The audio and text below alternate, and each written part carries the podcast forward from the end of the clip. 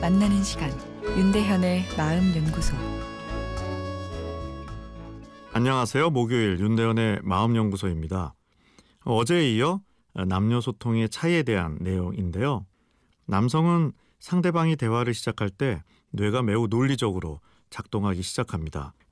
음, 왜냐하면 상대방이 나에게 대화를 시작한 이유는 나에게 조언을 얻고자 함이라 추정하기 때문이죠.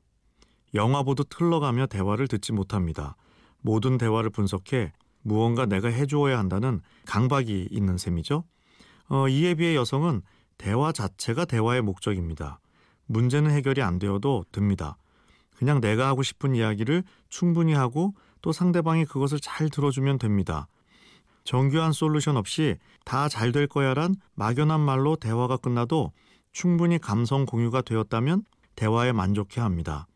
누군가 나를 잘 이해해 주는 사람이 있다는 느낌만으로도 마음에 힐링이 찾아오죠. 여성들은 속상한 일이 있을 때 그것을 적극적으로 표현합니다. 표현함으로써 부정적인 감정을 날려버리고 평온을 찾는 전략을 쓰죠.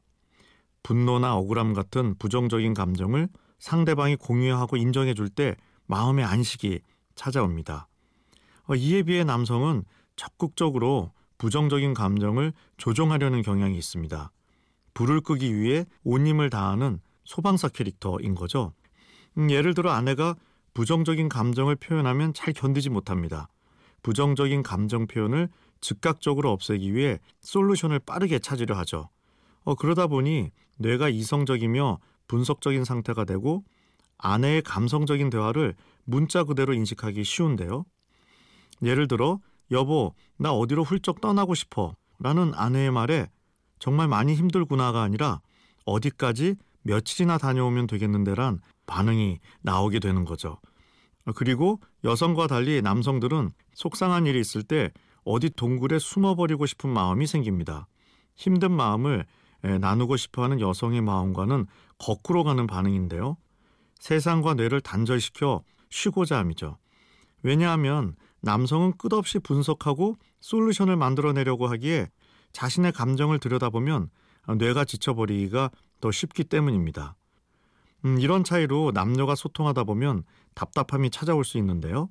네, 내일 이어서 말씀드리겠습니다.